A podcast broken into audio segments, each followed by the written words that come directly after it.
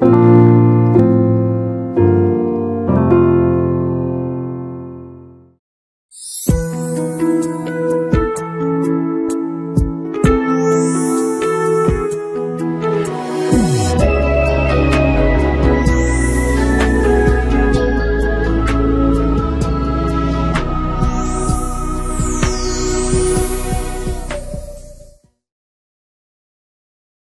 신앙 성숙의 최상급은 말씀대로 순종하는 것입니다. 하나님은 순종하는 사람과 함께 일하십니다. 하나님은 순종하는 사람을 통해서 당신의 계획을 성취하십니다. 오늘 본문 말씀에서 참된 순종이 무엇인가를 함께 묵상해 보도록 하겠습니다.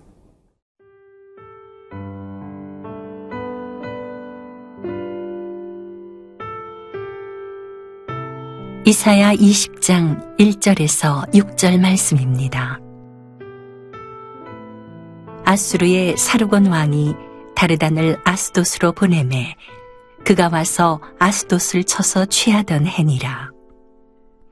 그때 여호와께서 아모스의 아들 이사야에게 말씀하여 이르시되 갈지어다 내 허리에서 배를 끄르고 내 발에서 신을 벗을지니라 하심에 그가 그대로 하여 벗은 몸과 벗은 발로 다니니라.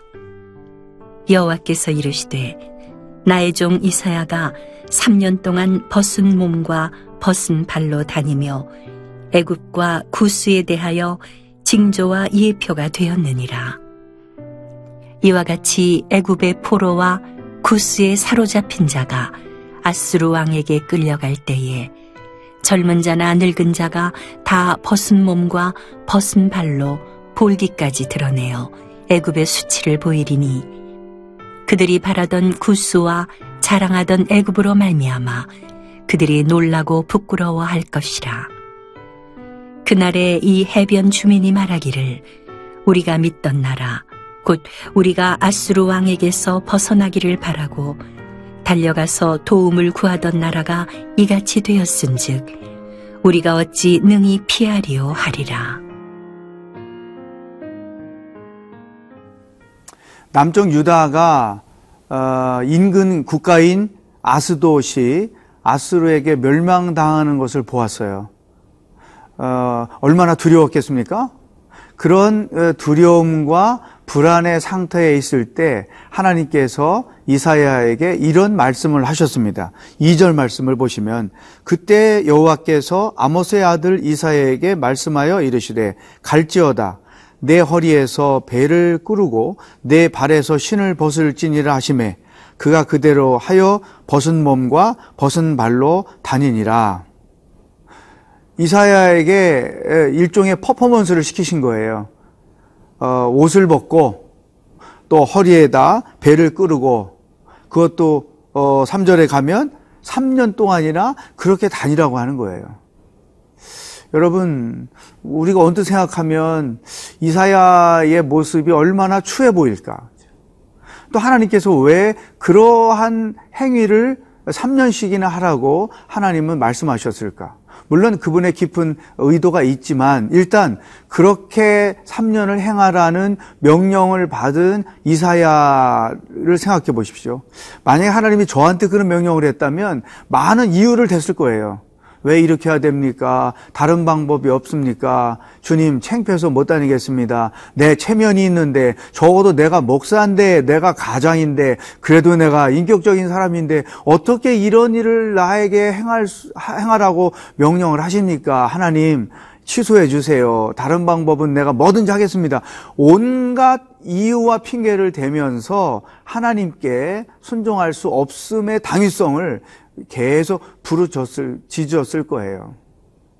여러분, 참된 순종이라는 게 뭐냐? 참된 순종은 그냥 말씀하신 대로 행하는 것이죠. 아, 우리의 순종에 한계가 있음을 우리는 여기서 보게 됩니다. 우리는 하나님 앞에 순종을 안 하는 건 아니에요. 순종을 하지만 순종이 한계가 있다는 거예요. 어떤 한계가 있을까요? 아, 제가 저를 가만히 들여봐도 어, 내가 하나님의 말씀을 듣는 것은 잘하는데 어, 그 다음이 이제 문제인 거였죠. 뭐냐면 하나님이 내게 말씀하셨을 때 내가 이해되는 것만을 순종하려고 그래요. 도대체 이해할 수 없는 일을 왜 말씀하시지? 그럴 때는 내가 하나님의 음성을 잘못 들었나? 어, 애써 못 들은 척 하면서 이해할 수가 없네 하면서 순종하기를 마다한단 말이죠. 또 하나, 어, 자기가 순종할 수 있는 것만을 순종하려고 그래요. 가능한 것. 어, 마치 어, 그 요나가 어, 니누에 가서 회개를 선포하라고 했을 때 요나는 이해가 안 됐잖아요. 왜냐하면 어, 그 나라를 심판하는 것도 시원치 않은데 우리나라를 이렇게 괴롭히는 니누에를 뭘 사랑하셔가지고 가서 그들에게 회개를 선포하러 가시는가 이해가 안 됐으니까 순종을 안 했고 또 어, 사, 어, 그 사울 왕도 아말렉과의 전쟁에서 하나님이 사람 짐승 할 것 없이 다 진멸하라고 말씀하셨을 때 이해가 안 되니까 순종을 안 했단 말이죠. 동시에 이것은 뭐냐면 내가 할 수 없다고 나는 도저히 그렇게 할 수 없다. 사람들의 인식, 백성들의 인식, 내가 어떻게 그걸 감당하느냐? 나는 순종할 수 없다. 그러니까 순종할 것, 안 할 것을 자기가 정해. 이런 순종의 한계 속에 우리가 산단 말이죠. 그러나 참된 순종은 이해가 안 돼도 내가 할 수 없는 일로 보여도 하나님의 말씀이기 때문에 그대로 행하는 거죠. 이사야는 우리에게 그 모습을 보여줬어요. 그것도 자그만치 3년 동안이나 그런 모습으로 살았단 말이죠. 오늘 나의 순종의 생활을 한번 점검해 보십시다. 나는 말씀대로 순종하며 살고 있는가? 내가 이해되는 것, 할 수 있는 것만을 골라서 순종하고 있는가? 하나님은 내게 말씀대로 순종을 요구하고 계십니다.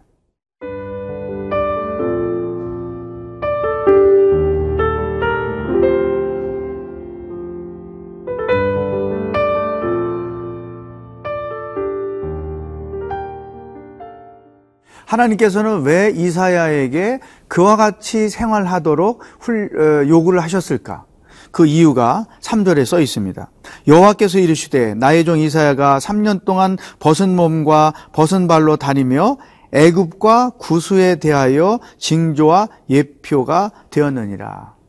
그러니까 하나님께서 지금 그 아수르가 침략하는 것에 대한 두려움 때문에 떨고 있는 유다 백성들에게 이사야의 그 퍼포먼스를 통해서 말씀하신 거예요. 왜냐하면 이 애굽과 에집트가 아수르 어, 에집과 그 구스 이디오피아가 아수르를 대적하다가 이사야가 하고 있는 꼴이 될 것이다.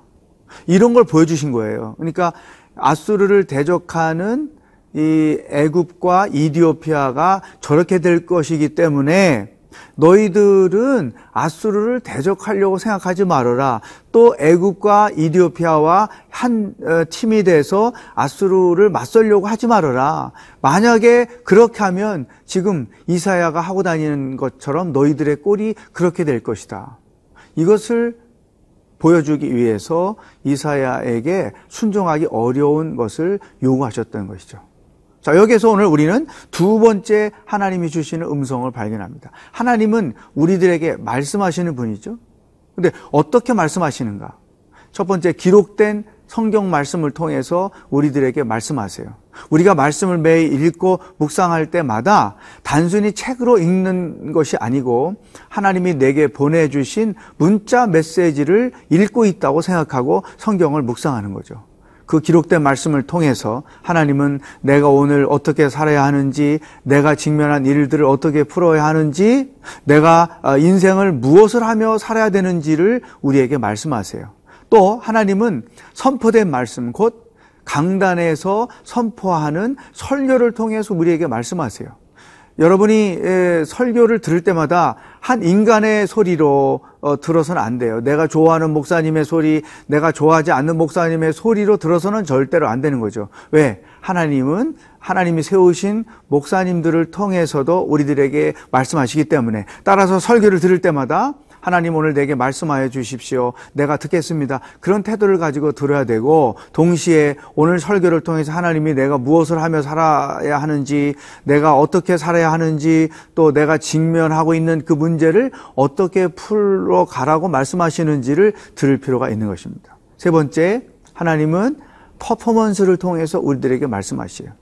다시 말하면 어떤 사건이나 사고를 통해서 말씀하세요. 내 이웃이 당한 사건, 또 나와 상관이 없지만 어, 어떤 큰 사건을 만나서 보도가 될 때 하나님은 그 모습을 보고 내게 말씀하시는 거죠. 또 내가 어떤 뜻하지 않은 어, 사건이나 사고를 당했을 때 그것도 단순히 사건 사고가 아니고 하나님께서 동영상을 통해서 내게 보여주시는 음성이 분명히 담겨 있다는 것이죠. 말씀을 묵상하며 사는 사람들은 항상 하나님의 음성이 어디에 담겨 있는지를 보는 것입니다. 마치 보물 찾기 할 때 우리가 하나씩 하나씩 찾아가면서 거기에 써져 있는 게 뭔지를 아는 것처럼 우리 삶의 주변에 곳곳에 하나님의 음성이 담겨 있어요. 근데 하나님께서 우리에게 더 확실하게 분명하게 알고 깨달을 수 있도록 보여주시는 것이 퍼포먼스를 통한 말씀인 것이죠. 그러므로 우리가 삶의 여정에서 어떤 일을 만나든지 단순히 사건이나 사고로만 인식하면 의미가 없어요. 이 사건을 통해서 하나님이 내게 무엇을 말씀하시는가? 이 사고를 통해서 하나님이 내게 무엇을 말씀하시는가? 그 음성을 분명히 듣고 그 하나님의 말씀을 깨닫고 동시에 그 말씀대로 반응하고 순종하며 사는 것 이것이 묵상하며 사는 자들의 삶의 패턴인 것이죠. 앞으로 여러분들이 어떤 일을 만날지 몰라요. 그런 사건이나 사고를 당할 때마다 하나님이 내게 일종의 퍼포먼스를 통해서 말씀하시는구나. 이렇게 받아들이고 그 속에 담겨 있는 하나님의 음성을 분명히 듣고 순종하며 살아가는 여러분들의 삶이 될 수 있기를 주의 이름으로 축복합니다. 기도하겠습니다. 하나님, 내가 이해할 수 있는 것들만 순종했고, 내가 할 수 있는 것들만 순종하려고 했습니다.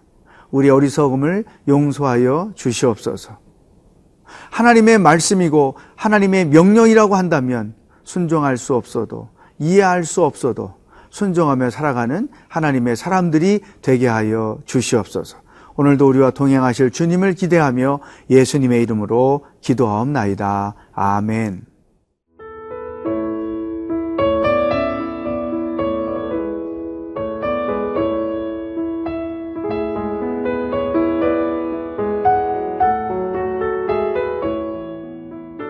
이 프로그램은 시청자 여러분의 소중한 후원으로 제작됩니다.